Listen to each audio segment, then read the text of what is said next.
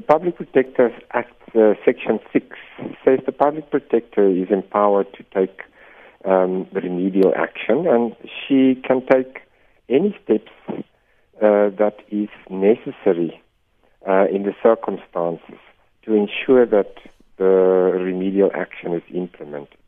In this case, the remedial action was not directed at Parliament. So, as I understand it, she's not really interfere in directing her comments at Parliament. She's directing it at those that she has instructed to take remedial action. That is the President, the Minister of Police in amending the National Key Points Act, Director Generals of the Department of Public Works, and so forth.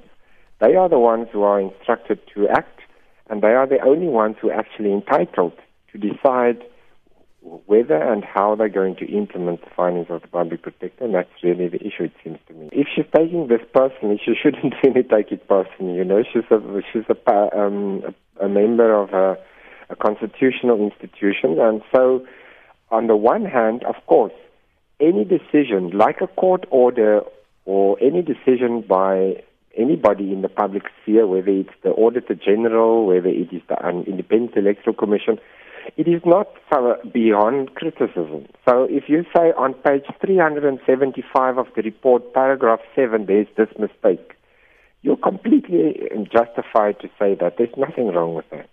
But the Act says you cannot insult the public protector. That's a criminal offense. And you cannot be acting in a way that is going to question the personal integrity of the public protector. You can engage substantively with the arguments. And I think um, not all the politicians have always uh, been clear about this distinction. They have they have sort of swayed into the into the personal insults instead of focusing on specific aspects of the report which they might think is not correct.